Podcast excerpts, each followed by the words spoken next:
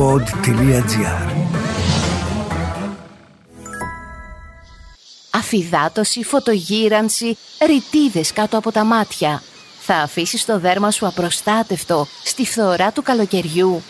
Φρόντισε το εντατικά με Fresiderm για μια Your Skin But Fresher ρουτίνα περιποίησης.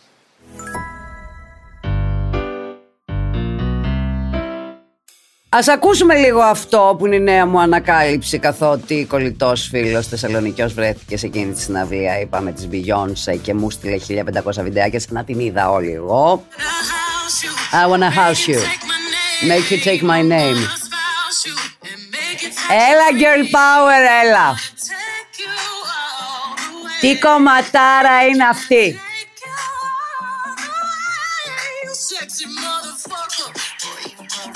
Εντάξει, κοπέλα είναι αλλού. Είναι κομματάρα, sexy motherfucker. Λέει πράγματα έτσι κάπως ωραία γυναικεία μέσα και το βασικό είναι ότι το θέμα του κομματιού είναι το I feel loved on a summer που εγώ είναι από τα κομμάτια δηλαδή που όσο και να έχει διασκευαστεί κάθε διασκευή του είναι υπέροχη. Νομίζω είναι η επόμενη, είναι η καινούρια μου αιμονή αυτή. Beyoncé. Γεια σας, είμαι η Μαρία Σολομούν από τα βασικά. Δεν ξέρω αν με θυμάστε. Εγώ είμαι αυτή άσπρη-άσπρη. Όλο το καλοκαίρι θα μείνω έτσι. Σήμερα μαζί είμαστε πια. Τι έχουμε, έχουμε Φρέσντερ. Σας έχω και κρέμα προσώπου και ματιών. Εδώ έχουμε Moisturizing Rich. Είναι ενυδατική. Όπα. Ενυδατική κρέμα για 45 plus. Δεν καταλαβαίνω. Εδώ είμαστε όλοι τριαντάριδες. Εν πάση περιπτώσει, για εσάς εκεί έξω που είστε, 45 plus, είναι μια πάρα πολύ ενυδατική κρέμα, η οποία τώρα, ειδικά το καλοκαίρι, ξέρετε το δέρμα τι παθαίνει. Τσότσο. Και χρειάζεται συνέχεια ενυδάτωση. Παιδιά, είναι πάρα πολύ βασικό το καλοκαίρι, πάρα πολύ νερό και κρέμες συνέχεια. Κρέμες και από πάνω τα αντιλιακά. Λοιπόν, αυτή η κρέμα τορακίζει την υγρασία στο δέρμα και το κρατάει όλη μέρα ενυδατωμένο. Είναι πάρα πολύ ωραία. Την έχω, μην νομίζετε. Αυτή φοράω. Και είναι και κρέμα ματιών, γιατί ειδικά γύρω από τα μάτια που εμφανίζονται οι πρώτες ρητίδες, είναι αντιρρητιδική πάρα πολύ καλή. Είναι τα πρώτα σημάδια γύρανσης. Δεν έχω καμία ρητίδα γύρω από τα μάτια, μόνο αυτές τις έκφράσει που όταν χαμογελάς λίγο πρέπει να κάνεις μια ρητίδα για να είσαι και άνθρωπος. Πια φτάνει το πολύ μπότοξ. Οπότε για να μην είναι αυτέ τι ψηλές, ψηλές, ψηλές, ψηλές, είναι πάρα πολύ καλή. Εγώ αυτές φοράω. Ευχαριστούμε πάρα πολύ. Θα τις κρατήσω και αυτές. Να το ξέρετε. Εγώ έρχομαι και παίρνω τα προϊόντα σπίτι. Θα το ξέρετε. Φρέζιντερμ λοιπόν και συνεχίζουμε για το καλοκαιράκι να είμαστε ωραίοι και φρέσκοι. Να προσέχετε πάρα πολύ παιδιά το δέρμα σας το καλοκαίρι και από πάνω τα αντιλιακά που είπαμε. Όλα. Όλα. Πρώτος λόγος γύρανσης είναι η φωτογύρανση, δεν είναι από τους πρώτους λόγους. Έτσι νομίζω ότι είναι ο πρώτος ή ο δεύτερος. Δεν νομίζω ότι υπάρχει δεύτερος. Εντάξει, και τα χρόνια που περνάνε για κάποιους άλλους. Γιατί εδώ πέρα εμείς έχουμε αποφασίσει να γερνάμε με τούτα και με εκείνα, το κρατάμε σε ένα επίπεδο. Θα ξεκινήσω έτσι κάπως δυναμικά. Πείτε μου τα νέα σας. Πήγατε πουθενά, είδατε τίποτα, κάνατε τίποτα συνταρακτικό. Ωραία, μπράβο. Και εγώ. Εγώ, το μπαλκόνι μου είναι το πιο συνταρακτικό πράγμα αυτή την περίοδο που έχω να λέω και να βγάζω ένα εκατομμύριο stories. Πια θα φαρεθούν να με βλέπουν, να βλέπω τον θερμαϊκό. Ήθελα πάρα πολύ ένα μπαλκόνι τέτοιο. Και για δύο μήνες έτσι το έχω. Και πολύ χαίρομαι. Έχω χαρεί πάρα πολύ με τη Θεσσαλονίκη. Εγώ νιώθω Θεσσαλονικιά στη βάση μου. Δηλαδή φέτος ούτε το Pride είδα εδώ στη Θεσσαλονίκη. Ούτε Color Day μπόρεσα. Κάτι αντίστοιχο στη Θεσσαλονίκη. Όλα αντίστοιχα. Εγώ θα τα ζήσω εκεί φέτος. Είναι μια καινούρια εποχή και προχωράω και ξεκινάω. Η ζωή με τα. Η ζωή δεν μπορεί να διαβάσει κοπαλά. Η γυναίκα. Η γυναίκα με τα χίλια πρόσωπα. Μαρία της καρδιάς μου. Σου γράφω αυτό το γράμμα με την ελπίδα να με βγάλεις από το αδιέξοδο που ζω ολομόναχη τα τελευταία τρία χρόνια. Θα προσπαθήσω να είμαι όσο το δυνατό πιο περιεκτική και κατοπιστική γίνεται. Παρακαλώ, κρατηθεί η ανωνυμία μου κτλ. Είμαι γυναίκα 30 ετών. Έχω ένα υπέροχο σύντροφο με τον οποίο έχω δεσμό εδώ και 8 χρόνια και τους τελευταίους 11 μήνες έχουμε περάσει στο επόμενο στάδιο της σχέσης, το οποίο εσύ απεχθάνεσαι και φυσικά εννοώ το δεσμό του γάμου. Εντάξει, δεν απεχθάνουμε, αλλά με φίλοι. Ένα από τα σημαντικότερα θέματα που θα πρέπει να σου αναφέρω για μένα είναι ότι είμαι μητέρα ενός πανέμορφου παιδιού ηλικίας 7 ετών το οποίο αποκτήσαμε με το σύζυγό μου στον 1,5 χρόνο σχέσης όταν ήμασταν 23 χρονών για σπουδές. Όπω ρε παιδιά, τόσο νωρίς κι εσείς. Αυτά που θα μοιραστώ μαζί σου, να ξέρεις, δεν τα έχω μοιραστεί με κανέναν. σα ίσα που μπορώ να τα συζητήσω με τον ίδιο μου εαυτό. Εν πάση περιπτώσει, θα ξεκινήσω. Και πρώτο κεφάλαιο. Εγώ. Καλή, είναι όντως νουβέλα. Καθίστε, παιδιά. Πριν ξεκινήσω να σου αναλύω τα ισοψυχά μου, χρειάζεται να σου σκιαγραφίσω λίγο από το ποια είμαι. Λοιπόν, είμαι μια γυναίκα πολύ δυναμική και στην άμα πολλές αδυναμίες σαν χαρακτήρας. Εγωίστρια με πολλή αυτοπεποίθηση, απαιτητική και εξωστρεφής. Φλογερή και παθιάρα, όπως με αποκαλούν οι φίλες μου, με έντονη γοητεία προς το αντρικό φύλλο και με μεγάλο ταλέντο στο φλερτ. Γενικά ήμουν και είμαι μια γυναίκα που θέλει να δράξει τη ζωή με κάθε τρόπο, να τη ρουφήξει και να μην μείνει ούτε μία σταγόνα της ανεκμετάλλευτη. Μέχρι τα 23, πριν το σύζυγό μου δηλαδή, Είχα πάρα πολλές νοημίε και μια σχέση δύο χρόνων, πολλές περιπέτειες με διάφορους, όχι όμως ολοκληρωμένες, μιας και για μένα το κομμάτι σεξ είναι κάτι σαν να σου δίνω τον εαυτό μου και γι' αυτό το λόγο θα πρέπει να κοπιάσει πολύ για να στο δώσω. Επίσης, αξίζει να μοιραστώ μαζί σου ότι σε προηγούμενες σχέσεις μου, περιστασιακές ή μη, υπήρξα άπιστη και δεν εννοώ στην πράξη, αλλά κυρίως εγκεφαλικά άπιστη, καθώς σεξ έχω κάνει μόνο με τρεις, συμπεριλαμβανομένου και του συζύγου μου. Τέλος, σου αναφέρω ότι το απαγορευμένο πάντα με εξήταρε και με εγωίτευε. Βαριόμουν ανέκαθεν εύκολα και εγωιτευόμουν πάντα από το καινούριο άπιαστο στόχο στόχο. Πρώτη φαν του Παπακαλιάτη. Φίλη μου η κοπέλα, πολύ. Δεύτερο κεφάλαιο, σύζυγος. Με το σύζυγό μου, όταν πρωτογνωριστήκαμε, ήταν όλα μαγικά. Ήταν ένας έρωτας βγαλμένο από παραμύθι, η διεκδίκησή του, η άβρα του, η αντρίλα του, όλα του ήταν ιδανικά για μένα. Ήταν ένας έρωτας γεμάτος πάθος, ένταση, φλόγα με απίστευτη χημεία και δέσιμο στο σεξ. Κουμπόσαμε ένα στο σώμα του άλλου και όχι μόνο, από την πρώτη φορά. Να σημειωθεί ότι ήταν ο τρίτος άντρας που είχα σεξουαλική επαφή. Όλα αυτά εννοείται ότι συνοδεύονταν και με ζήλια, τοξικότητα και όλα αυτά που παθαίνουν τα ερωτευμένα ζευγάρια στην ηλικία των 23 σε φυσιολογικά πλαίσια πάντα. Άλλη στη θέση μου, με όλα αυτά που έχω, αν τα είχε, θα ήταν τρισευτυχισμένη και μερικές φορές νιώθω πολύ ευλογημένο, έχοντας όμως και κάποιες ώρες που όλο αυτό σε συνδυασμό με οικογένεια, ευθύνες, γάμους, παιδιά, με υπνίγεια φόρητα και κάπου εδώ νιώθω αχάριστη και λίγη. Όταν λοιπόν γίναμε γονείς, κάπου χάθηκαν οι ισορροπίες στη σχέση μας σαν ζευγάρι. Αυτός φούλ υπεύθυνο για την ηλικία του, αντάξιος των προσδοκιών μου και με το παραπάνω, αφού από την πρώτη στιγμή ανέλαβε τα πάντα για να μπορεί η οικογένειά μας να σταθεί με αξιοπρέπεια στη ζωή.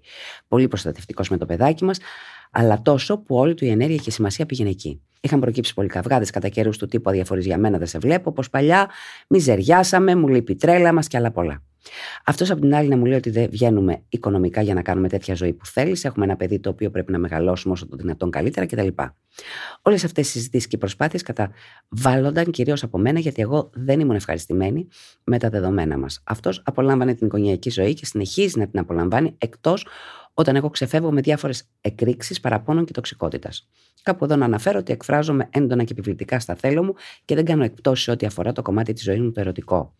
Επιπλέον, σας ζευγάρι σε ενημερώνει για πλήρη εικόνα ότι έχουμε τον κύκλο μας και πολύ συχνά βγαίνουμε με φίλους κλπ.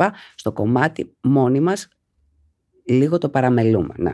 Μετά λοιπόν από όλες αυτές τις συζητήσεις, τίποτα δεν διορθωνόταν. Αντιθέτως, το πράγμα όλο χειροτέρευε εκτός από το σεξ, το οποίο πάντα μας ικανοποιούσε με κάποιο τρόπο. Σίγουρα όμως και αυτό με τη σειρά του κατά καιρούς δεν το αναζητούσα όπως άλλοτε. Στη σχέση με τον σύζυγό μου και για πέντε ολόκληρα χρόνια δεν υπήρξα άπιστη, γιατί είχα αποφασίσει ότι αυτός ο άντρας αξίζει την ειλικρίνεια και την πίστη μου, μιας και είναι τόσο όμορφος μέσα και έξω, ευγενική παρουσία, τέλειος στο κρεβάτι και ο καλύτερος μπαμπάς που θα μπορούσε να έχει το παιδί μου. Απλώς πάντα οι δικές μου ανάγκες για εκείνον ήταν ανώριμες και επιπόλαιες. Να επισημώνω ότι ο σύζυγός μου είναι απόλυτος στο θέμα απιστίας και δεν συγχωρεί τέτοιου είδους συμπεριφορές. Έχεις αρχίσει να με ανησυχήσει όμως τώρα. Τρίτο κεφάλαιο, αυτός. Να το. Πάρε να έχεις. Μια γυναίκα λοιπόν σαν εμένα με όλα αυτά που προανέφερα, αντιλαμβάνεις ότι σε κάποια φάση της ζωής της όλο αυτό θα την έκανε να αντιδράσει και να αποζητήσει το κάτι διαφορετικό που θα την έβγαζε από αυτή τη σταθερότητα και μονιμότητα ή αλλιώς τη βαρετή ζωή που είχε διαμορφωθεί χάρη του παιδιού της και όχι μόνο. Όταν λοιπόν πριν τρία χρόνια περίπου φτάσαμε στο σημείο να καυγαδίσουμε με τον σύζυγό μου για τα ίδια άλλα θέματά μας, γνώρισα αυτόν, ας τον πούμε Χ. Τον Χ τον γνώρισα κατά τη διάρκεια ενός αμιναρίου εν ώρα διαλύματος. Όταν βγαίναμε διάλειμμα εκτός της αίθουσας, κάναμε διάφορες συζητήσεις με κάποια άτομα, από εκεί συμπεριλαμβανομένου και του Χ. Ενώ αυτός γνώριζε ότι είμαι σε σχέση με παιδί, τον έπιασε να με κοιτάζει περίεργα, ερωτικά περίεργα. Αυτό ήταν αρκετό για να ξυπνήσει όλες μου τις αισθήσεις και τις επιθυμίες για νέα νέες εμπειρίες και πάθη. Εμφανισιακά τίποτα το ιδιαίτερο, μέτριο θα τον πεις, και λογικά αν ήμουν ελεύθερη μπορεί και να μην έδινε ευκαιρία, δεν είμαι σίγουρη. Τώρα ξεκινάει το όλο θέμα. Μετά από έντονο φλερ τριών μηνών, κατά τη διάρκεια του σεμινερίου, καταλήξαμε να επικοινωνούμε μέσω μηνυμάτων και τηλεφωνημάτων για το επόμενο διάστημα. Υπήρξαν κάποιες συναντήσεις, οι οποίες δεν έγινε απολύτως τίποτα, γιατί εγώ δεν ένιωθα έτοιμη να προδώσω το σύζυγό μου, αν και όπως καλά λες, το κέρατο δεν είναι η πράξη, είναι και η ένοχη σκέψη. Εν πάση περιπτώσει, τον πρώτο 1,5 χρόνο ήμασταν on and off με απίστευτη επικοινωνιακή χημεία και μόνο. Έντονη διεκδίκηση από μέρους του, χωρίς πίεση και με πολύ ερωτική εγκεφαλική διάθεση, πίεση όμως για τίποτα πέρα από το να του δίνω την ερωτική σημασία που ήθελε πίσω από μία οθόνη. Στους τρεις μήνες γνωριμία έμαθα κιόλας ότι είναι σε σχέση εδώ και δύο χρόνια, και ενώ στην αρχή εγώ έξαλλη, μετά όταν το καλοσκέφτηκα, αυτό είπα δεν είναι και τόσο κακό, αφού δεν θα μπορούσε να πει οτιδήποτε για μας, καθώς έτσι θα ρίσκαρε και τη δική του σχέση. Έτσι άφησε τα πράγματα να προχωρήσουν ως έχουν. Το πώς εξελίχθηκε το όλο ζήτημα ήταν κάπως έτσι. Τηλέφωνα, βιντεοκλήσει, ερωτικές εκφάνσεις με πολύ έντονες επιθυμίες σεξουαλικές, ερωτική διέγερση, όλα όμως εγκεφαλικά και πίσω από μια οθόνη. Υπήρξε πολλές φορές προσπάθεια από μέρους του για cyber sex, την οποία με τον καιρό κατάφερε και όχι αμέσως, αναλόγως με τις δικές μου ωρέξει συνήθως. Μάλιστα. Στην αρχή, εγώ το έβλεπα ως μια εμπειρία η οποία θα λήξει ανέμακτα σε λίγο καιρό, καθότι δεν σκόπευα σε καμία περίπτωση να αφήσω το σύζυγό μου και την οικογένειά μας, γιατί τον αγαπάω, τον θέλω, τον θαυμάζω και θεωρώ ότι ενώ έχουμε πολλές διαφορές σε θέματα ζωής και αναγκών, στο κομμάτι σεξ δεν θα βάλω καλύτερο και εννοείται δεν θα τον αφήσω σε άλλη. Εγωίστρια σε όλα μου. Ο τρόπος όμως που με προσέγγιζε και το ερωτικό παιχνίδι που μου πρόσφερε όλο ένα και με κέρδιζε καθημερινώς. Περιτώ να πω ότι από το, το πόση χημεία εγκεφαλική είχαμε λόγω αποθυμένου, επειδή δεν το είχαμε ο ένας τον άλλον, πολλές φορές μας έπιανε η λεγόμενη καύλα, επί ώρες να συζητάμε επί τούτου και να περιμένουμε ο ένας τον άλλον, ειδικά αυτός, να κάνουμε έστω και τηλεφωνικά. Γενικά το έβγαζα το λάδι σε αυτό το κομμάτι, τον δυσκόλευα και γιατί γούσταρα, αλλά και από τύψει μετά από ένα σημείο, βέβαια οι τύψεις δεν υπήρχαν καν. Ακόμα και αυτό έγινε συνήθεια. Βεβαιότατα, κατά καιρούς υπήρχαν συγκρούσεις, καυγάδες αναμεταξύ μας για διάφορες συμπεριφορές. Χανόμασταν, αλλά εν τέλει πάντα γυρίζαμε ο ένας πίσω στον άλλον. Μέσα από αυτή τη σχέση γνώρισα μια άλλη πτυχή του εαυτού μου. Μου ξύπνησε απίστευτες ερωτικές αισθήσεις και αυτό μάλιστα λειτουργούσε και αφροδισιακά με το σύζυγο. Το σεξ με τα τελευταία τρία χρόνια πήγε σε άλλο level μέσα από αυτή τη διέγερση που μου προκαλούσε το όλο θέμα με τον Χ. Στον 1,5 χρόνο καταφέραμε να συναντηθούμε μετά από δύο μέρες ασταμάτηση τηλεφωνικής κάβλα, γιατί δεν αντέχαμε άλλο χωρίς σαρκική επαφή. Όταν εγώ είχα πάει διήμερο με τις φίλες μου καλοκαίρι χωρίς να το ξέρει κάποια, στις τρεις τα ξημερώματα Έφυγα κρυφά για να βρεθούμε και ήταν η πρώτη φορά που έγινε σαρκική επαφή.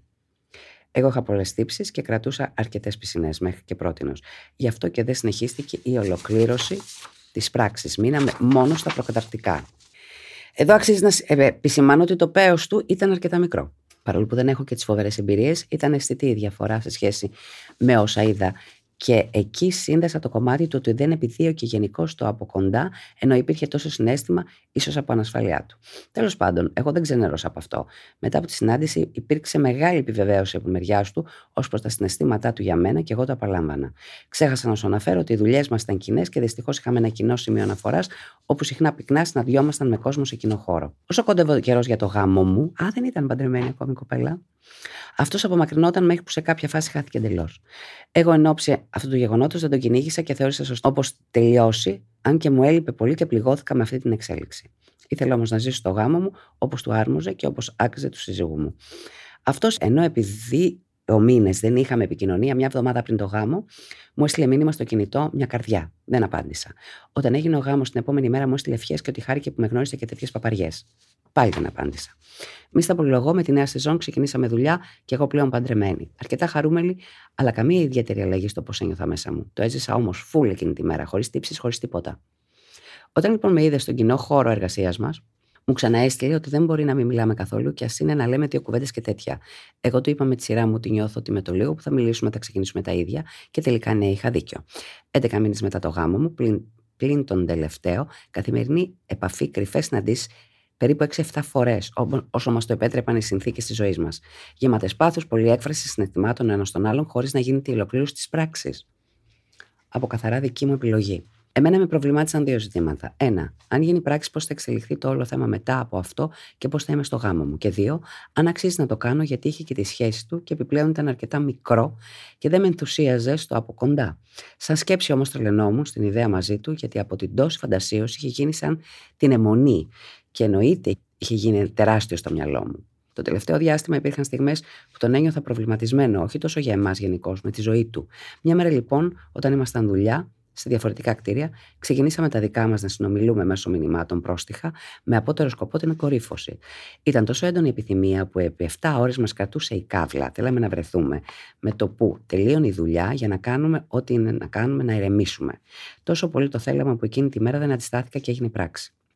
Αν με ρωτάς, δεν κατάλαβα και πολύ τι έγινε. Γιατί το τόσο έντονα και γρήγορα έγιναν όλα 10 λεπτά διήρκεση πράξη. Μετά από αυτό συνεχίσαμε να μιλάμε, Όμως αυτό ήταν αρκετά κουμπωμένος και όταν με ρώτησε πώς ήταν, του είπα ότι εγώ δεν έφτασα σε οργασμό και ότι δεν μου ήταν αρκετό, αλλά ότι τον θέλω. Δεν ξέρω πώς το πήρε αυτό το θέμα. Τις επόμενες μέρες, κανονική επαφή, όπως πάντα. Ήταν λίγο πιεσμένος από τη δουλειά, αλλά όλα καλά. Μια μέρα κάτι μου είπε ότι είναι λίγο στον κόσμο του. Εγώ τα πήρα και για 5-6 μέρες δεν απαντούσα στα μηνύματά του. Δύο-τρία μηνύματα, μην φανταστείς τίποτα φοβερό. Όταν τον είδα στο κοινό χώρο εργασίας, τον είδα αλλιώς, με άλλο βλέμμα, σαν να ήταν άλλος. Εκείνη τη στιγμή του έστειλα μήνυμα και αυτός απευθείας με πήρε τηλέφωνο, μιλούσαμε για περίπου μία ώρα. Μου είπε ότι τον πείραξε που χάθηκα πάλι και δεν απαντούσα. Περνάει δύσκολη φάση, δεν ξέρει τι του γίνεται. Εγώ του είπα, μου έλειψες και επειδή σε είδα κάπου, θέλω να μιλήσουμε. Μου είπε, Καλά έκανες, με ρώτησε πώ θέλεις να πάει το πράγμα. Του είπα, Εγώ θέλω να το ζήσω και όπως βγει, απλά σίγουρα θα είμαστε σε άλλη βάση σχέσης. Δεν θα είναι εντελώς στο φλου. Αυτός μου είπε ότι το μεταξύ μας είναι τέλειο, ολόσωστο, αν δεν ήταν τέτοιες συνθήκες. Παιδί σύζυγος. Ότι με θέλει, ότι με τη σχέση του δεν περνάει καλά τον τελευταίο καιρό. Δεν ξέρει αν ευθύνομαι εγώ για το πρόβλημα. Εγώ με τη σειρά μου του είπα ότι πρέπει να ξεκαθαρίσει τα πράγματα μέσα σου, δεν είναι και τόσο δύσκολο και κλείσαμε. Μετά καμία επικοινωνία για δύο μέρες και εγώ επειδή χαλάστηκα του έστειλα. Γενικά δεν τον έψαχνα ποτέ εγώ. Και του είπα ότι νιώθω πληγωμένη με αυτά που είπαμε και η απάντησή του ήταν δεν πρέπει να είσαι γιατί εγώ σε θέλω. Απλώς είναι όλα μαζί και πρέπει να τα βάλω σε σειρά να δω τι θέλω εγώ, γιατί νιώθω ότι βάζω πάνω από μένα όλους. Φοβάμαι τη συνέχεια μας και να μην σε πληγώσω, γιατί εγώ δεν έχω διαμορφώσει τη ζωή μου ενώ εσύ την έχει τη δική σου. Εγώ του είπα: Μην αγχώνεσαι, θα βρω την άκρη μου και στη τελική, αν θέλω να πληγωθώ μεγάλη, με μπορώ να αποφασίσω για μένα. Μου είπα: Αν βρω άλλη, αν κάνω παιδί με άλλη, πώς θα το πάρεις κτλ. Α, εγώ του είπα: Κανονικά στη φάση που είμαστε δεν έπρεπε να σκέφτεται αυτό, αλλά πώς να το ζητήσεις και να, κάνεις, να τα, να τα κάνεις όλα πουτάνα για μένα, όπως λες και εσύ. Αλλά προφανώς έπεσα στην περίπτωση άντρα κότα, ενώ επί τρία χρόνια με είχε τρελάνει από το πόσο πολύ το ήθελε, τώρα τον έπιασαν οι ενδιασμοί. Αυτός μου είπε: Δεν είμαι καλά, εγώ. Του είπα: Φτάνει με αυτή την καραμέλα, κάτσε ξεκαθάρισε πώς νιώθεις. Κάπως έτσι κλείσαμε το τηλέφωνο. Τέταρτο μέρος σήμερα. Εδώ και ένα μήνα είμαστε στάσιμοι. Τον βλέπω στο κοινό χώρο εργασίας μας και όχι τόσο κάθε μέρα. Και σήμερα περνούσε από δίπλα μου, με χαιρέτησε τυπικά στον κόσμο του και το πιάσε το χέρι στο πέρασμά του. Το ίδιο βράδυ μου έστειλε ότι λείπω από τη ζωή του και το απάντησα και εσύ λείπεις και δεν συζητήθηκε τίποτα παρετέρω. Το πώς νιώθω εγώ. Χάλια, χάλια, χάλια. Τον σκέφτομαι συνέχεια, δεν ξέρω αν είμαι χάλια επειδή μου λείπει πολύ από την καθημερινότητά μου και όλη τη διεκδίκησή του, ή αν επειδή μετάνιωσα που έδωσα την ευκαιρία σε έναν άνθρωπο και δεν την εκμεταλλεύτηκε όπως ήθελα. Δεν ξέρω αν ο εγωισμός μου είναι αυτός που πληγώθηκε παραπάνω. Αυτό που ξέρω είναι ότι ποτέ δεν ένιωσα ότι θα παρατούσα όλα αυτά που έχω για εκείνον. Δεν μου το ζήτησε και ποτέ δεν το ένιωσα και ποτέ νομίζω δεν θα το έκανα. Γενικά δεν ξέρω πώς να το διαχειριστώ για να καταλάβω και τι γίνεται μέσα μου. Απ' τη μία σκέφτομαι ότι αν ήμουν τρελή για εκείνον θα ήθελα να τα διαλύσω όλα και δεν θέλω αυτό. Απ' την άλλη δεν μου αρκούσε και έτσι όπως ήμασταν. Εννοείται ότι όλο αυτό με προβληματίζει για την πορεία του γάμου μου. Δεν ξέρω, σώζεται κάτι από όλα αυτά. Βοήθησέ με, σε παρακαλώ. Δεν έχω σε ποιον να μιλήσω και τι να του πω και ποιος θα καταλάβει το πώς αισθάνομαι. Σίγουρα δεν ήθελα να τελειώσει έτσι. Και ακόμα δεν θέλω να τελειώσει. Το μόνο σίγουρο ότι, τον... ότι έπεσα στην περίπτωση άντρα κότα. Απ' την άλλη, σκέφτομαι, μήπως και έχει δίκιο. Και είναι καλύτερα να τελειώσουμε τώρα πριν παραπάει το πράγμα. Το ξέρω ότι τα θέλω όλα δικά μου. Απλώς δεν ξέρω πώς να τα ξεκαθαρίσω ειδικά το μέσα μου. Ιστερόγραφο 1. Θέλει να δεις και μια γυναίκα που να κάνει ό,τι κάνουν οι άντρες. Πάρτι. Αχ, έχω πολλά τέτοια, μπράβο μας. Ιστερόγραφο 2. Όταν είμαι καλά με τον Χ, είμαι πολύ καλά και γενικώ στην ψυχολογία μου και με το σύζυγό μου. Επηρεάζει πολύ την ψυχοσύνθεση μου. Στερόγραφο 3. Δεν το έχω μοιραστεί με κανένα γιατί δεν θέλω να θίξω τη σχέση με τον σύζυγό μου. Αλλά και τον ίδιο τον σύζυγό μου, όχι τόσο για μένα την ίδια. Περιμένω δική σου προσέγγιση, τη δική σου συμβουλή με μεγάλη ανυπομονησία. Είμαι σίγουρη ότι θα το διαβάσει γιατί είσαι καλύτερη σε αυτά. Ανυπομονώ να σε ακούσω. Με απέραντη αγάπη, Αντωνίου Θαυμάστρια, σε ευχαριστώ για το χρόνο σου. Παιδιά, ένα μικρό βίπερ νόρα διαβάστηκε σήμερα. Κανονικό βιβλίο, έτσι, όλο το ερωτικό. Μόνο το θεληματικό πηγούνι έλειπε από όλο αυτό το πράγμα. Αχ, κορίτσι μου, το διάβασα αρκετά προσεκτικά. Είναι πάρα πολύ μεγάλο. Μπορεί να αφήσω κάτι έξω, δεν ξέρω. Βοήθεια με λεπτομέρειες. Αυτό που θέλω να καταλάβω είναι πόσα χρόνια είσαι με τον άντρα σου 8 χρόνια. Τους τελευταίους 11 μήνες, τον τελευταίο χρόνο έχεις παντρευτεί και έχεις κάνει και ένα παιδί 7 χρονών, το οποίο το έκανες τον πρώτο χρόνο. Τρία χρόνια είναι αυτή η συνθήκη. Νιώθω ότι είναι δύο χρόνια ή, ή όχι. Όχι, ε, έχω κάνει λάθος. Ενάμιση πριν. Εκεί είμαστε, γύρω στα δυόμιση χρόνια κάτι, ε. Από τα 7 χρόνια, 8 χρόνια σχέσεις, τα τρία είσαι σε παράλληλη σχέση. Καταλαβαίνω όλο αυτό που λες για το ανικανοποιητό το δικό σου, το ψάξιμο το δικό σου, ότι δεν είσαι απόλυτα ευχαριστημένη, ενώ θα έπρεπε να είσαι, γιατί ο άνθρωπος παρουσιάζεται, μου τον παρουσιάζει ω τέλεια περίπτωση ανθρώπου, ο οποίος έχει λίγο κολοκάτσι.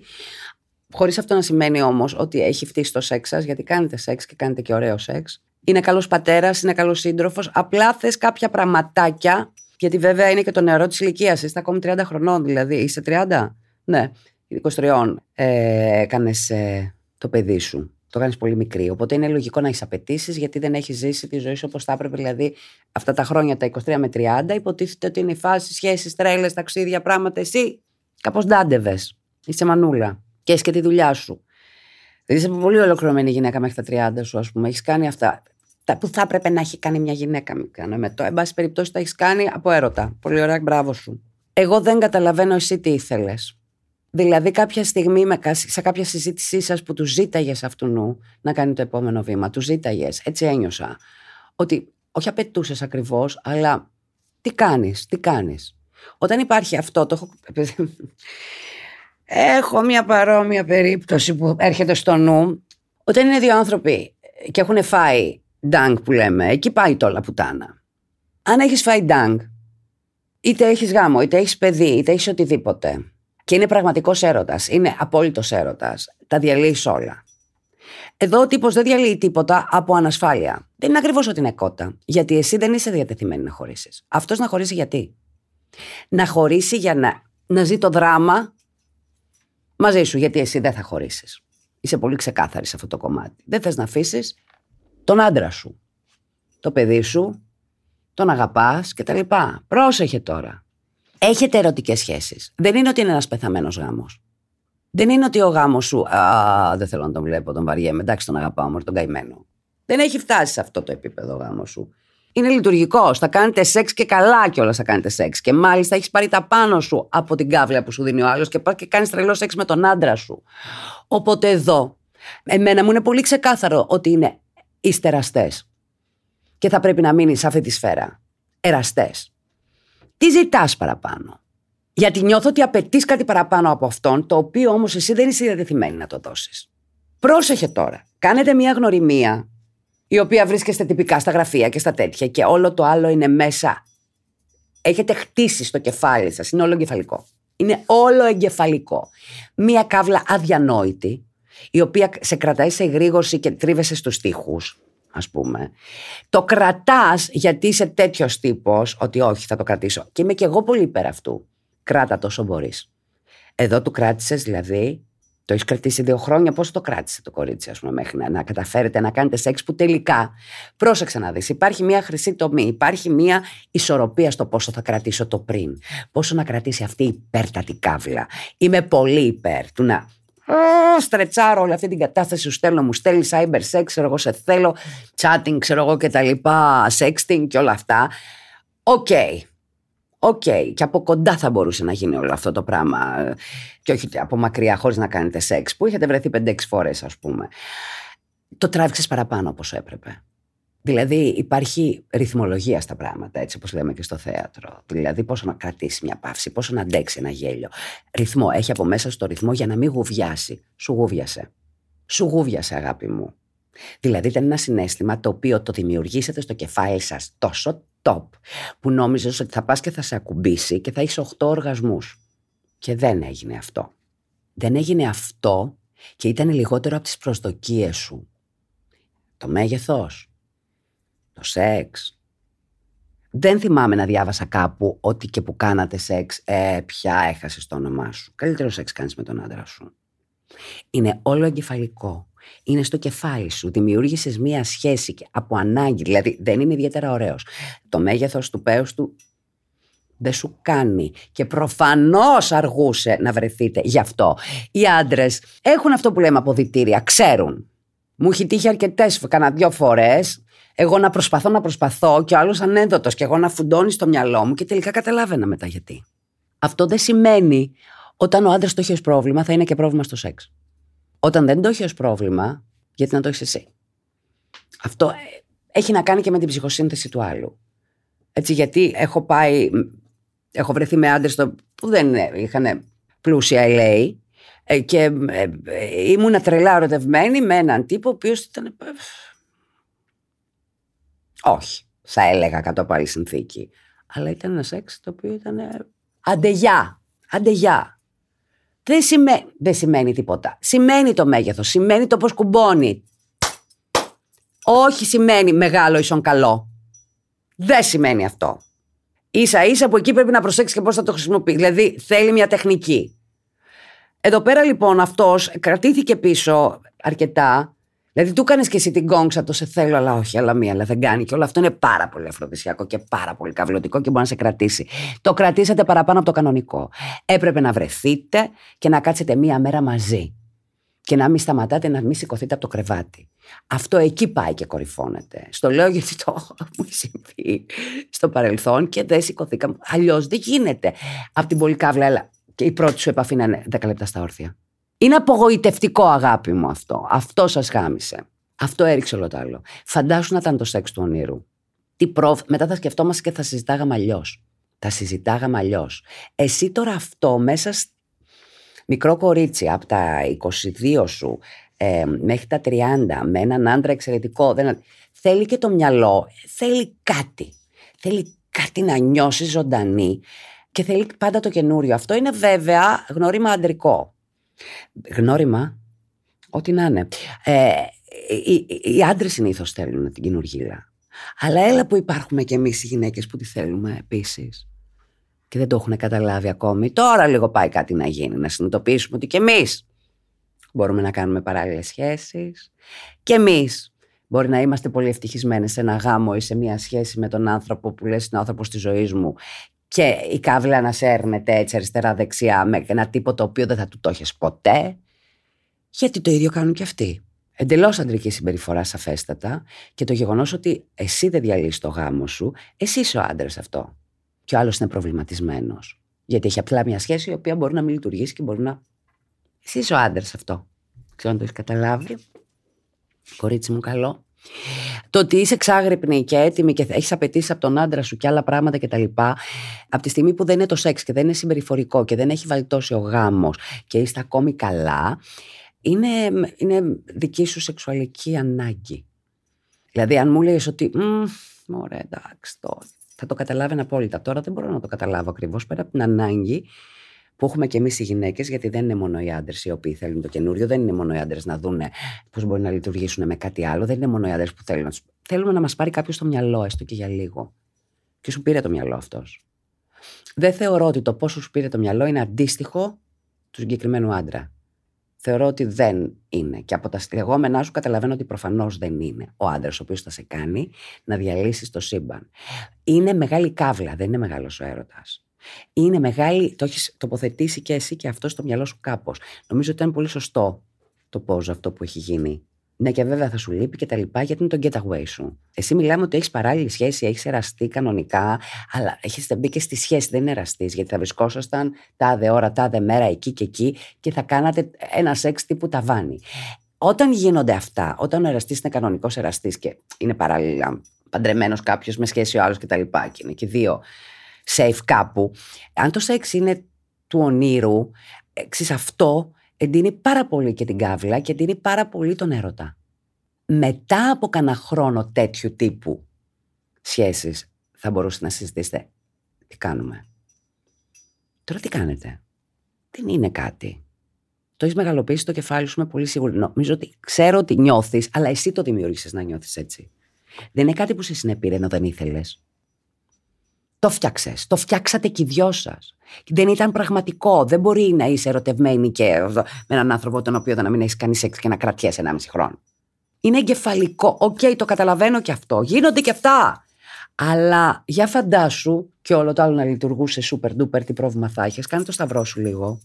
Κάνε το σταυρό σου. Σου δώσε ζωή πολύ αυτό το πράγμα. Σου ανανέωσε την ερωτική σου libido. Ε, γιατί όπως και να το κάνουμε, 8 χρόνια σχέσεις και με ένα παιδί, όσο σεξι και ωραίος και ωραίος σεξ, το ξέρεις το έργο, το έχεις δει. Το ξέρεις το έργο, ξέρεις τι τα περιμένεις. Εδώ πέρα δεν ήξερες. Εδώ είναι καινούριο, λες κάτι καινούριο. Είναι λογικό στα 8 χρόνια. Εσύ όμως δεν στα 8. Εδώ εσύ είχες σχεδόν σχέση και μετά πήγες και παντρεύτηκες. Αυτό είναι τρελό, κορίτσι μου, καλό λίγο. Τι περίμενες ότι θα συμβεί, ή μέσα σου βαθιά ξέρει ότι αυτό θα ξεφουσκώσει; Γιατί θα ξεφουσκώσει. Σου λείπει η ιδέα. Σου λείπει ιδέα. Είσαι εγωίστρια, είσαι αυτό. τα δέχομαι όλα, γιατί κι εγώ έτσι είμαι. Έχεις αποφασίσει ότι θα παντρευτείς, αυτός είναι ο άντρας στη ζωής σου. Δεν μπορεί να ξυνίζεις που σου στέλνει ο άλλος μήνυμα και δεν το παντά. με το μήνυμα. Γιατί έχει και αυτός κάποια δίκαια, θέλω να σε ενημερώσω εγώ ας απ' έξω. Αυτός δεν έχει τέτοια δέσμευση που έχεις εσύ. Εσύ είσαι ο άντρας σε αυτή τη φάση. Νομίζω ότι τι θα κάνει αυτός, αυτός ο λόγος που δεν χωρίζει, είναι γιατί αν είναι διαθέσιμος, θα είναι σε μειονεκτική θέση. Είναι άντρας κότα από αυτή την έννοια. Δεν λύνει το προσωπικό του, αλλά όχι σε σχέση με σένα. Δεν είναι άντρας κότας σε σχέση με σένα. Είναι όπως οι περισσότεροι κάποια στιγμή στη ζωή, είτε άντρες είτε γυναίκες, δεν μπορούμε να χωρίσουμε, βαριόμαστε, είμαστε βολεμένοι. Αν χωρίσει, θα είναι εκτεθειμένος πολύ απέναντί σου και εκτεθειμένος συναισθηματικά. Θα έχεις πρόβλημα. Πρέπει να είστε χώρια, να χωρίσει, να, να συνέλθει και να δει τι θα κάνει στη ζωή του. Αν θα προχωρήσει ή αν επιλέγετε να είστε εραστές. Και αυτό παίζει. Καλά κάνεις και δεν το έχεις πει πουθενά. Τι να πεις. Είναι τρελό, είναι τρελό, είναι τρελό, αλλά είναι αυτά που συμβαίνουν στη ζωή και δεν μπορείς να τα εξηγήσεις. Εγώ θεωρώ ότι δεν είναι το υπέρτατο, αν με ρωτήσεις. Δεν είναι. Δεν μπορεί το σεξ να είναι λιγότερο από το μυαλό. Πρέπει, αν είναι το σεξ λιγότερο από το μυαλό, να πει ότι είναι όλο στο μυαλό σου. Μπορεί να τον έχεις αγαπήσει κάπως, μπορεί να τον νοιάζει. Το καταλαβαίνω και αυτό. Δεν είναι. Δεν είναι, δεν είναι. Εγώ, ας πούμε, που είμαι και εγώ πολύ εγωίστρια, αλλά διαλύω το σύμπαν για κάτι τέτοια, δεν θα παντρευόμουν εγώ. Αν ήμουν σε φάση που ήθελα να παντρευτώ και άνθρωπος που. Εγώ θα χώριζα. Εγώ θα χώριζα αν ένιωθα έτσι. Αλλά δεν πιστεύω ότι νιώθεις έτσι. Πιστεύω ότι το έχεις φτιάξει από ανάγκη. Και σκέψου το λιγάκι. Δεν ξέρω τι να σου πρωτοπώ, γιατί μου γράφει και πάρα πολλά πράγματα. Και όντως είσαι αρκετά εγωίστρα και θες αυτό που θες έτσι όπως το θες. Αλλά είσαι 30. Είσαι 30. Δεν μπορώ να πω. Γιατί έτσι είναι. Και εγώ όταν ήμουν μικρή, μέχρι να γεννήσω, εγώ μετά άλλαξα. Μετά που γέννησα, άλλαξα και άρχισα να βάζω νερό στο κρασί μου πάρα πολύ και να συμβιβάζομαι με διάφορα πράγματα. Όχι απόλυτη. Δεν πας αυτό εκεί, για σου χωρίσαμε. Δεν μου για. Δεν με ενδιαφέρε, καλέ. Παντοδυναμία. Απ, χαίστηκα. 23, 25. Όλα πουτάνα χωρίς λόγο και ιδιαίτερο. Νομίζω ότι σε έχει κουράσει ο γάμος. Ο γάμος σου, η σχέση αυτή. Νομίζω ότι αυτό ψάχνεις δικαιολογίες, γιατί όλα τα άλλα ακούγονται τέλεια με τον άνθρωπο που είσαι. Δηλαδή, κάνει και το σταυρό σου λίγο. Εγώ θα έλεγα να τον αφήσεις τελείως. Να τον αφήσεις τελείως και να δεις πώς νιώθεις. Επίσης, πραγματικά έχει γίνει κάποιο σεξ που να πεις ωραίο; Και συνεχίζω. Γιατί είχαμε και πολύ. Όσο πιο πολλά έχουμε, τόσο πιο πολλά θέλουμε. Εννοείται. Τι είναι αυτό, παιδιά, σήμερα; Ω Θεούλη μου, πόσο θα διαβάσω; Πολύ αγαπημένη μου Μαρία, σε παρακολουθώ χρόνια. Έχω δει καμιά πενηνταριά φορέ το σύγκλις, ακούω αναλυπώ όλο στα podcast. Μπορώ να πω ότι με έχεις ξυπνήσει αρκετά σε ορισμένα θέματα. Μπαίνω κατευθείαν στο θέμα και ζητάω συγγνώμη εκ των προτέρων για το σεντόνι και δεύτερον να σε κουράσω που θα σε κουράσω. Είμαι Άννα 24, έχω τελειώσει με τη σχολή μου, δουλεύω σε ένα κατάστημα με ρούχα, ψάχνω να βρω κάτι πιο μόνιμο για να είμαι πιο ανεξάρτητη οικονομικά, αλλά δεν δίνουν ευκαιρίες στους νέους πια. Στα 17 μου κάνω μια σχέση στον Πουμεγιάννη 25 χρονών αρκετά όριμος για την ηλικία του. Εσύ 17. Τι αρκετά όριμος για την ηλικία του, εσύ 17. Με δική του δουλειά. Έμενε με τους γονείς του ακόμα τότε. Ωραίος άντρας, λίγο παλαιών αρχών. 25 χρονό. Τι έχει γίνει με τους νέους που βγαίνουν και είναι σαν τους παππούδες μας, ρεγαμότο. Λίγο παλαιών αρχών, παλαιομοδίτη, μπορώ να πω σε κάποια θέματα, αλλά ποιος είναι τέλειος ακριβώς ίδιος με σένα. Σωστή. Η σχέση μας τέλεια, κάναμε πράγματα μαζί, το σεξ καλό, πηγαίναμε για φαγητό, βόλτες εκδρομές, διακοπές, δεν μου χαλούσε χατήρι. Αυτό δεν άλλαξε ποτέ, απλά ίσως μας έφτιαξε ρουτίνα και καθημερινότητα πλέον. Το σύνολο που είμαστε μαζί είναι κοντά στα 6-7 χρόνια, με και σήμερα, αλλά με αρκετά διαλύματα γιατί ήμασταν αρκετά διαφορετικοί σε κάποια θέματα. Να προσθέσω εδώ ότι είχαμε κάνει άλλες σχέσεις όσο ήμασταν χώρια, οπότε έχω και άλλες εμπειρίες από σχέσεις. Αλλά πάντα καταλήγαμε μαζί με μένα να τον ζητάω πίσω σαν τρελή. σω η δύναμη της συνήθειας, όχι όμως ότι δεν θέλαμε και ο ένας τον άλλον. Ξαναείμαστε μαζί μέχρι και σήμερα κοντά στα 2,5 χρόνια χωρίς να υπάρξει χωρισμός. Τότε, εν μέσω καραντίνας, εγώ 21, αποφασίζουμε να συγκατοικήσουμε. Τα πράγματα στο παντρικό μου δύσκολα γιατί ο μπαμπάς μου παλαιών αρχών και θα κάνεις ό,τι λέω εγώ γιατί είναι εδώ το σπίτι μου, με έσπρωξαν πιο εύκολα στο να πάρω αυτή την απόφαση να κάνω αυτή την συγκατοίκηση μαζί του. Όχι όμως ότι δεν τον ήθελα ή δεν τον αγαπούσα ή δεν ήθελα να συγκατοικήσω μαζί του. Μένουμε μαζί λοιπόν εδώ και τρία χρόνια. Ο πατέρας μου αρνητικός από την αρχή δεν με βοηθούσε με χρήματα, ούτε ποτέ με ρώτησε αν χρειάζομαι κάτι πραγματικά όχι υλικά αγαθά. Γενικά είναι απαθής απέναντί μου, δεν με υπολογίζει, Δεν μπορείς να μιλήσεις μαζί του, έχει πάντα δίκιο αυτός, δεν δείχνει τα συναισθήματά του, δύσκολος χαρακτήρας και άνθρωπος και μαζί μου, αλλά και με τα υπόλοιπα μέλη της οικογένειας. Η μητέρα μου και η μεγαλύτερη μου αδερφή το ήξεραν από την αρχή ότι επειδή περνάω δύσκολα στο σπίτι, ήταν η αφορμή στο να με οθήσει να φύγω. Μου μίλησαν τότε στο να το ξανασκεφτώ, αλλά ήμουν τρελαμένη. Σπίτι ενίκιο ΔΕΗ, κοινόξτα, θέρμανση, ίντερνετ, έπεσαν όλα πάνω λοιπόν και το ήξερα από την αρχή ότι εγώ δεν μπορώ να προσφέρω χρήματα στο σπίτι. Δεν δούλευα τότε. Παρ' όλα αυτά μου είπε: Με μαστά, εγώ είμαι εδώ, εσύ δουλεύεις για το σπίτι, εγώ για μας, για να είμαστε καλά. Όντως έτσι ήταν, πρόσφερα και εγώ στο σπίτι με ό,τι μπορούσα από το μισθό τους μου. Σούπερ μάρκετ, μικρούς λογαριασμούς, μαγείρευα, έπλαινα, καθάριζα, σιδέρωνα, χωρίς ποτέ όμως να μου είχε απαγορεύσει να πιάσω κι εγώ δουλειά όπως ήδη κάνω. Η καθημερινότητα μας κοινή πλέον με ωραίες στιγμές αλλά και μαλώματα όπως όλοι. Φίλος μου, γκομενό μου, συντροφό μου, ψυχολόγος μου, στήριγμά μου. Γνωρίζονται οι γονείς μας και όπως όλα δείχνουν τα πράγματα πάνε καλά. Πέρυσι τα Χριστούγεννα έρχεται μια πρόταση γάμου και εγώ με μεγάλο ενθουσιασμό απαντάω το μεγάλο ναι. Χαρούμενοι εμείς ή γύρω μας οι γονείς μας. Ο μπαμπάς μου το συμπαθεί πολύ. Α, άλλαξε γνώμη ο μπαμπάς. Και δείχνει και κάτι ψίχουλα αγάπης και σε μένα. Όμως εδώ και πέντε μήνες μαλώνουμε συχνά. Από μεριάς μου έχει χαθεί το πάθος και πλέον το είμαι κουρασμένη, έχει γίνει καραμέλα. Έχει αφήσει τον εαυτό του να βάλει κιλά, ενώ δεν ήταν έτσι κι εγώ. Κοπανιέμαι στις προπονήσεις, μήπως και τον αφικνήσω. Παίζω μπάσκετ εδώ και χρόνια. Του το έχω πει επανειλημμένα και δεν δίνει σημασία, δεν δείχνει να κάνει κάτι γι' αυτό και όταν του λέω φωνάζει και μαλώνουμε. Πέρα από αυτό, γίνεται συνέχεια το δικό του, άσχετα που δεν το παραδέχεται. Ακολουθούμε συνέχεια το πρόγραμμά του και εγώ και η παρέα, και όταν προτείνω εγώ κάτι, είναι σε φάση δεν έρχομαι, πήγαινε με τις φίλες σου, δεν μου αρέσουν αυτά. Επιπλέον ξεκίνησα να κοιτάω αριστερά και δεξιά και βλέπω ότι οι άντρες με κοιτάνε και νιώθω τύψει που κοιτάω κι εγώ. Ξεκίνησα να έχω δεύτερη σκέψη για το γάμο, ενώ κάποια πράγματα είναι ήδη κλεισμένα. σω είναι η κρίση που παθαίνουν όλες πριν το γάμο, σκέφτομαι, ίσως και όχι. Φοβάμαι πως θα το πω στους γονείς μου και κυρίως στον πατέρα μου, γιατί δεν θα με στηρίξει και θα μου ρίξει ευθύνες, αλλά και στους γονείς του, γιατί τους νιώθω δικούς μου ανθρώπους και θα συναχωρηθούν. Βλέπω ψυχολόγο από όταν ξεκίνησαν οι κρίσεις άγχους για το πώς θα το πω σε εκείνους, όσο και σε αυτόν και κρίσεις πανικού για το τι θα γίνω εγώ μετά. Όσο για τις καλοκαιρινές διακοπές, αυτός αποζητά πιο ελεύθερες διακοπές κάμπινγκ και τα σχετικά, ενώ εγώ ξαπλώστρα και beach bar. Παρ' όλα αυτά, το έχω κάνει το χατήρι πολλές φορές, άσχετα αν το κάνω με το ζόρι. Το χόμπι του είναι χόμπι του και μπορεί να ξοδεύει σε λεφτά θέλει εκεί, αλλά εγώ για να πάρω κάτι που μου αρέσει, να πάω για ψώνια να κάνω refill σε ένα καλλιτικό που τελείωσε, πρέπει να ρωτήσω αν μπορούμε να το πάρουμε. Συγκρίνομαι μαζί του ενώ λέει ότι δεν θα έπρεπε. Έχω φτάσει στο σημείο να ψωνίζω κρυφά και να τα εμφανίζω ως δώρα της αδερφής μου για να έχω ήσυχο το κεφάλι μου και όχι κρίνια. Γυναίκες είμαστε και θα κοιτάξουμε και να ψωνίσουμε. Δεν νομίζω ότι το κάνω σε υπερβολικό βαθμό, αλλά μου το έχει περάσει ότι είναι κάτι κακό να ψωνίζω συνέχεια. Είναι υπερβολικός, το ξέρω, ίσως να του έδωσα εγώ αυτό το δικαίωμα και να το πιστεύει. Μαρία, σε κούρασα, το ξέρω, ίσως και να μπερδεύτηκες κάπου στη μέση. Όντως μπερδεύτηκα κάπου στη μέση. Φαντάσου πως είναι το κεφάλι μου εδώ και τόσο καιρό. Μπαίνω μέσα στο σπίτι και είμαι με τα μούτρα κάτω, μονίμως κάτι μου φταίει, ενώ αυτός μες στο χαμόγελο πάντα έρχεται και με φυλάει. Πάντα με ακούει και με ρωτάει τι έχω.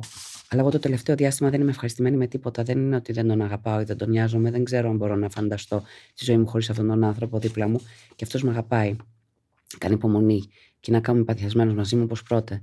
Πρώτα, στεναχωριέμαι που του βγάζω αυτή τη συμπεριφορά και δεν του φέρω όπω το αξίζει. Μπορεί να μου τελείωσε το μεταξύ μας. Μπορεί να θέλω δουλειά με τον εαυτό μου, να είμαι ο κυρίαρχος του εαυτού μου και όχι γεμάτη ανασφάλειας. Σίγουρα η κατάσταση με τον μπαμπά μου με επηρεάζει πάντα, το έκανε και αυτή η αβεβαιότητα στο τι θα κάνω μετά, μετά από αυτόν μόνη μου, με έχει τρελάνει. σω είναι αστεία τα προβλήματά μας και εγώ τα βλέπω βουνό γιατί όλα μου φταίνε. Δεν ξέρω αν κάποιος μπορεί να μου δώσει μια λύση, έστω να με συμβουλέψει σωστά. Αυτός είναι διατεθειμένος να κυρώσουμε τα πάντα και να κάνουμε ό,τι θα με κάνει χαρούμενη. Να βρω τον εαυτό μου, να κάνω πράγματα για μένα, να βγάλω τους ανθρώπους από τη ζωή μου. Τον μπαμπά μου και κάποιους φίλους, φίδια. Βέβαια, εδώ και πέντε μήνες που ξεκίνησαν τα προβλήματά μου, εγώ κάθομαι και αναρωτιέμαι τι να κάνω για να το αλλάξω, χωρίς να κάνω ούτε βήμα για να το ξεκινήσω από κάπου. Είμαι μια βολεμένη, ανασφαλής τεμπέλα, το ξέρω. Βρήκα ευτυχώς το θάρρος και τα παραδέχτηκα στον εαυτό μου, όμως και του μίλησα. Αυτά λοιπόν, Μαρία μου. Εύχομαι και ελπίζω να ακουστεί η ιστορία μου στο επόμενο podcast, να με μαλώσεις, να με συμβουλέψεις μόνο εσύ ξέρεις. Θέλω πολύ να ακούσω τη γνώμη σου, αγάπη και εκτίμηση. Έχω ένα μπερδεμά. Κορίτσι μου, Άννα μου. Είσαι 24 χρονών. Είσαι με έναν άνθρωπο, περίμενα να σκεφτώ πόσο καιρό, τα 17, 7 χρόνια. Στην αρχή λες ο μπαμπάς δεν ήθελε να μετακομίσει και τα 7. Μετά ο μπαμπάς το συμπαθεί.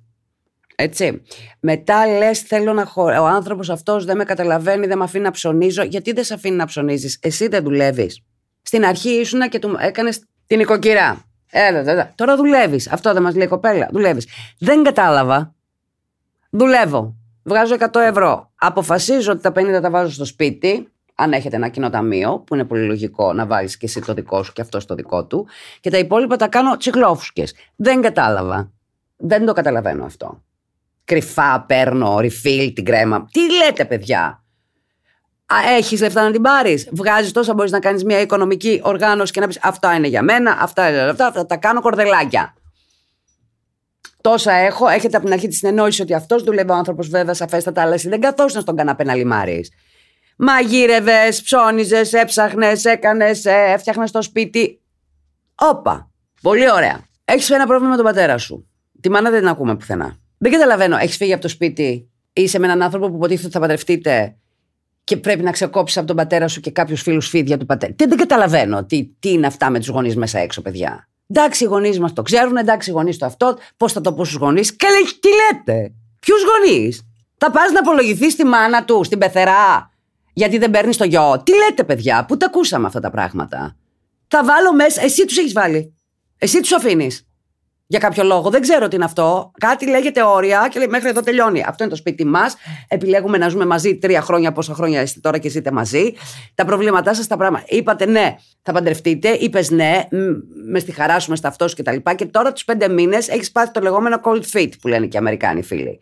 Μπορεί να μην είναι cold fit και μπορεί όντως να σου φύγε. Γιατί, γιατί είσαι 24. Τι συζητάμε, παιδιά; Και βλέπεις έναν άνθρωπο να κάθεται στον καναπέ και να παχαίνει εσύ τρέχεις τις προπονήσεις του, του λες: Σε παρακαλώ, ενεργοποιήσου και αυτός έχει πέσει. Μου εξηγείς μια συμπεριφορά η οποία είναι λίγο περίεργη και λίγο. Α, και μετά μου λες: Ό,τι και να του πω, όμως αυτός θα κάτσει να μ' ακούσει. Τι ισχύει από τα δύο, γιατί είσαι λίγο μπερδεμένη. Δεν μπορώ να καταλάβω τι ισχύει. Είσαι υπερβολική, όντως είναι cold fit. Θα το μετανιώσεις την επόμενη στιγμή. Ε, είναι το, το άγχος που παθαίνουν νύφε πριν το γάμο ή οτιδήποτε και ο άνθρωπος είναι μια χαρά και εσύ το βλέπεις τότε. Αν έχει πάρει κιλά ή όχι, είναι δικό του θέμα. Δεν μπορείς να του λες, ε, να τον πρίξεις. Θα του πεις μία-δύο φορές τους λόγους. Όχι ότι δεν θα σ' αρέσει. Για την υγεία του, για τον εαυτό του. Για το πώς ήταν και δεν έχω αντίρρηση στο κάποιος να, είναι, να, να, να, έχει παραπάνω κιλά. Δεν το κοίταξα ποτέ αυτό το πράγμα. Έχω αντίρρηση στο καναπέ φαΐ. Έχω σοβαρή αντίρρηση σε αυτό το πράγμα. Καναπέ φαΐ και να αρχίζει να πλώνεσαι στον καναπέ. Εκεί αρχίζουμε μήνυ κατάθλα. Όχι, όχι, όχι, όχι. όχι. Γυμναστήριο full γιατί φερεμόνε, πώ τις λένε και όλες αυτές οι ορμόνες της χαράς βγαίνουν προς τα έξω. Η γνώμη μου, αν θες να, να, σου πω τη γνώμη μου, είναι και σαφέστατα θα κυρώσει το γάμο. Αυτή είναι η γνώμη μου. Το γάμο έχει τη σχέση. Και σαφέστατα ακυρώνεις το γάμο. Όταν νιώθεις έτσι, έχουν γίνει ετοιμασίες, έχουν κλειστεί πράγματα, οι γονείς θα ταραχτούν. Κάπως σαν αχέστηκα. Τι θα κοιτάξεις πρώτα, παιδί μου, να είναι ευχαριστημένοι οι γονείς; Ή εσύ. Αν πνίγει εσύ και αρχίζεις να παθαίνεις, μου λες κρίση πανικού και διάφορα τέτοια και πας και σε ψυχολόγο, και αν νιώθεις ότι μπορείς να τα συζητήσεις, τελικά στο τέλος του γράμματος μου λες ότι το συζήτησες μαζί του. Ή όχι. Γιατί μία μου λες θα το συζητήσω μαζί του και στο τέλος μου είπες. Τι μου λες, μου λες ένα ωραίο, ότι του τάπα. Βρήκα ευτυχώς το θάρρος και τα παραδέχτηκα στον εαυτό μου, όμως και του μίλησα. Άρα ο άνθρωπος ξέρει είσαι αρκετά μπερδεμένη και εγώ δεν είμαι και πολύ, πάρα πολύ σίγουρη. Εγώ, εάν πάρω το γεγονός ότι αυτός έχει καταπέσει και πραγματικά δεν σου δίνει το ενδιαφέρον ή δεν θέλει να έρχεται μαζί σου έξω και προτιμά. Δηλαδή έχει πέσει λίγο ψυχολογικά γιατί μπορεί να ζει και αυτός στο δικό του νταλκά στο κεφάλι του αντίστοιχα με κάποιο τρόπο. Δεν θέλω να πιστέψω ότι, παιδί είστε νέα παιδιά, έλα μου θα την παντρευτώ τώρα. το δέσαμε το γαϊδαρό μας το παλιακό. Ελπίζω να μην είναι αυτό. Αλλά αυτό μπορείς να κάνεις μια πολύ ωραία κουβέντα και να του πεις: Δεν θέλω να παντρευτώ. Δεν νιώθω έτοιμη, έπαθα πανικό. Νομίζω ότι ε, δεν ξέρω πώς νιώθω. Έλα λίγο να τα βρούμε μεταξύ μας και να δούμε τι θα κάνουμε πιο μετά. Και θα τους το πείτε μαζί. Έλατε για φαγητό την Κυριακή τρώμε. Πολύ ωραία. Μαμά μου περνάς στην ζάχαρη, δεν θα παντρευτούμε. Και τελείωσε η ιστορία. Και θα δείτε παρακάτω πώς θα πάτε. Θα δείτε. Γιατί μπορεί να είναι 6 χρόνια. Κορίτσι μου και είναι πολλά. Έχετε φάει και την καραντίνα μαζί και ξαφνικά από τον ένα πατέρα έχεις πάει στον άλλον. Δηλαδή, όπα, και είσαι πάρα πολύ μπερδεμένη. Εγώ αυτό καταλαβαίνω γιατί φάσκεις και αντιφάσκεις. Νομίζω ότι πρέπει λιγάκι να κοιτάξεις τον εαυτό σου, να δεις τι σου συμβαίνει. Καλοκαίρι είναι, πήγαινε και λίγο διακοπές με τις φίλες σου. Να δεις πώς είστε χώρια. Έχετε κάτσει καθόλου χώρια; Από την καραντίνα και μετά είστε μαζί. Μένετε μαζί, μένετε μαζί. Μένετε μαζί. Ακύρω το γάμο. Δεν μπορείς να παραπαντρευτεί έναν άνθρωπο που αυτή τη στιγμή έχεις πρόβλημα για να πάμε στο παρακάτω στάδιο γιατί το τάξαμε ή γιατί έχουν φύγει προσκλήσεις. Τι λέτε, ρε παιδιά; Μιλάμε για. Μου πεις ένας γάμος στην Ελλήνεται. Γιατί να μπεις σε αυτή τη διαδικασία; Θα ξοδευτούν λεφτά. Θα μπουν αυτό. Θα γίνει όλο το ταραβέ. Θα, θα μαζευτούν αυτοί και θα γυρίσει σπίτι. Oh. Ε, γιατί; Γιατί; Μου λες, έχεις αρχίσει και κοιτάς αριστερά-δεξιά. Ε, ε, θα πας το παντευτεί. Αυτό που οι άνθρωποι παντρεύονται για να περάσουν στο επόμενο στάδιο της σχέσης, κάνω εμετό. Παντρεύεσαι από έρωτα. Παντρεύεσαι γιατί θες να βάλεις ένα κερασάκι στην τούρτα. Αυτός είναι ο μόνος λόγος να παντρευτείς. Γιατί δεν μπορείς άλλο να δείξεις με άλλο τρόπο την αγάπη σου. Είναι μια, ένα. Αν θέλω να το πάρω ρομαντικά το γάμο, αυτό είναι. Ότι αγαπιέστε τόσο και θέλετε να είστε. που θε το κάτι παραπάνω, να το μοιραστείς με τους φίλους σου κτλ. Και, και είναι και ο τρόπος που παντρεύεσαι. Θες να το μοιραστείς με τους φίλους σου. Τι κάνουν οι γονείς μες στη μέση που τα αποφασίζουν και όλο ο πατέρας σου τι θα, το μενού του γάμου; Είμαι σχεδόν σίγουρη τα αποφασίζουν όλοι μαζί. Τελείωνε, μένεις με τον κόμενό σου, δεν είσαι στο σπίτι. Κάνε ένα διάλειμμα λιγάκι. Μην κάνουμε πράγματα στη ζωή τα οποία δεν είμαστε σίγουροι γιατί απλά το είπαμε ή απλά έτσι πρέπει να γίνει, έτσι με την κοινωνία. Όχι. Αλλάζουν αυτά. Αλλάζουν, παιδί μου, αλλάζουν, αλλάζουν, αλλάζουν. Αχ Παναγία μου, τι έργα ήταν αυτά που διάβασα σήμερα, τι σενάρια. Παναγίτσα μου, παιδιά, με έχετε τρελάνει, είμαι Μαρία Σολομού, αν θυμάμαι καλά. Α, και θέλω να πάω να κοιμηθώ. Πια θέλω να κοιμηθώ, θέλω να πιω τρεις κουβάδες νερό, έχει. Παρ' όλα αυτά, εγώ θα πω, στείλτε τα γραμματά σας, αντέχω. Μαρία Σολομού κάτω παύλα official, maria.solomou papakipο.gr Στείλτε μας εδώ πέρα ό,τι θέλετε. Χτυπήστε κι άλλο, θα αντέξω. Καλέ διακοπές, εγώ θα λέω σε κάθε κλείσιμο από εδώ και πέρα να περάσετε τέλεια όπου πάτε. Πώς το μηνός έχουμε, 6 ε. Ιούλιος πια, καταλαβαίνετε. Νομίζω ότι τι 15 Ιουλίου ξεκινάει ο κόσμος διακοπές, έτσι δεν είναι λίγο εκεί πέρα περισσότερο. Εντάξει. 6 Ιουλίου, εγώ μεθαύριο έχω πρώτη γενική με κόσμο. Εγώ δεν είμαι καλά.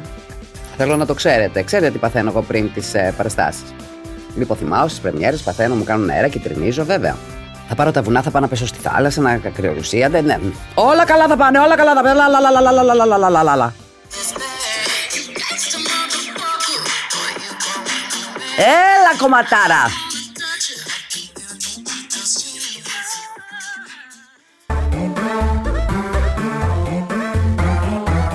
Pod.gr. Το καλό να ακούγεται.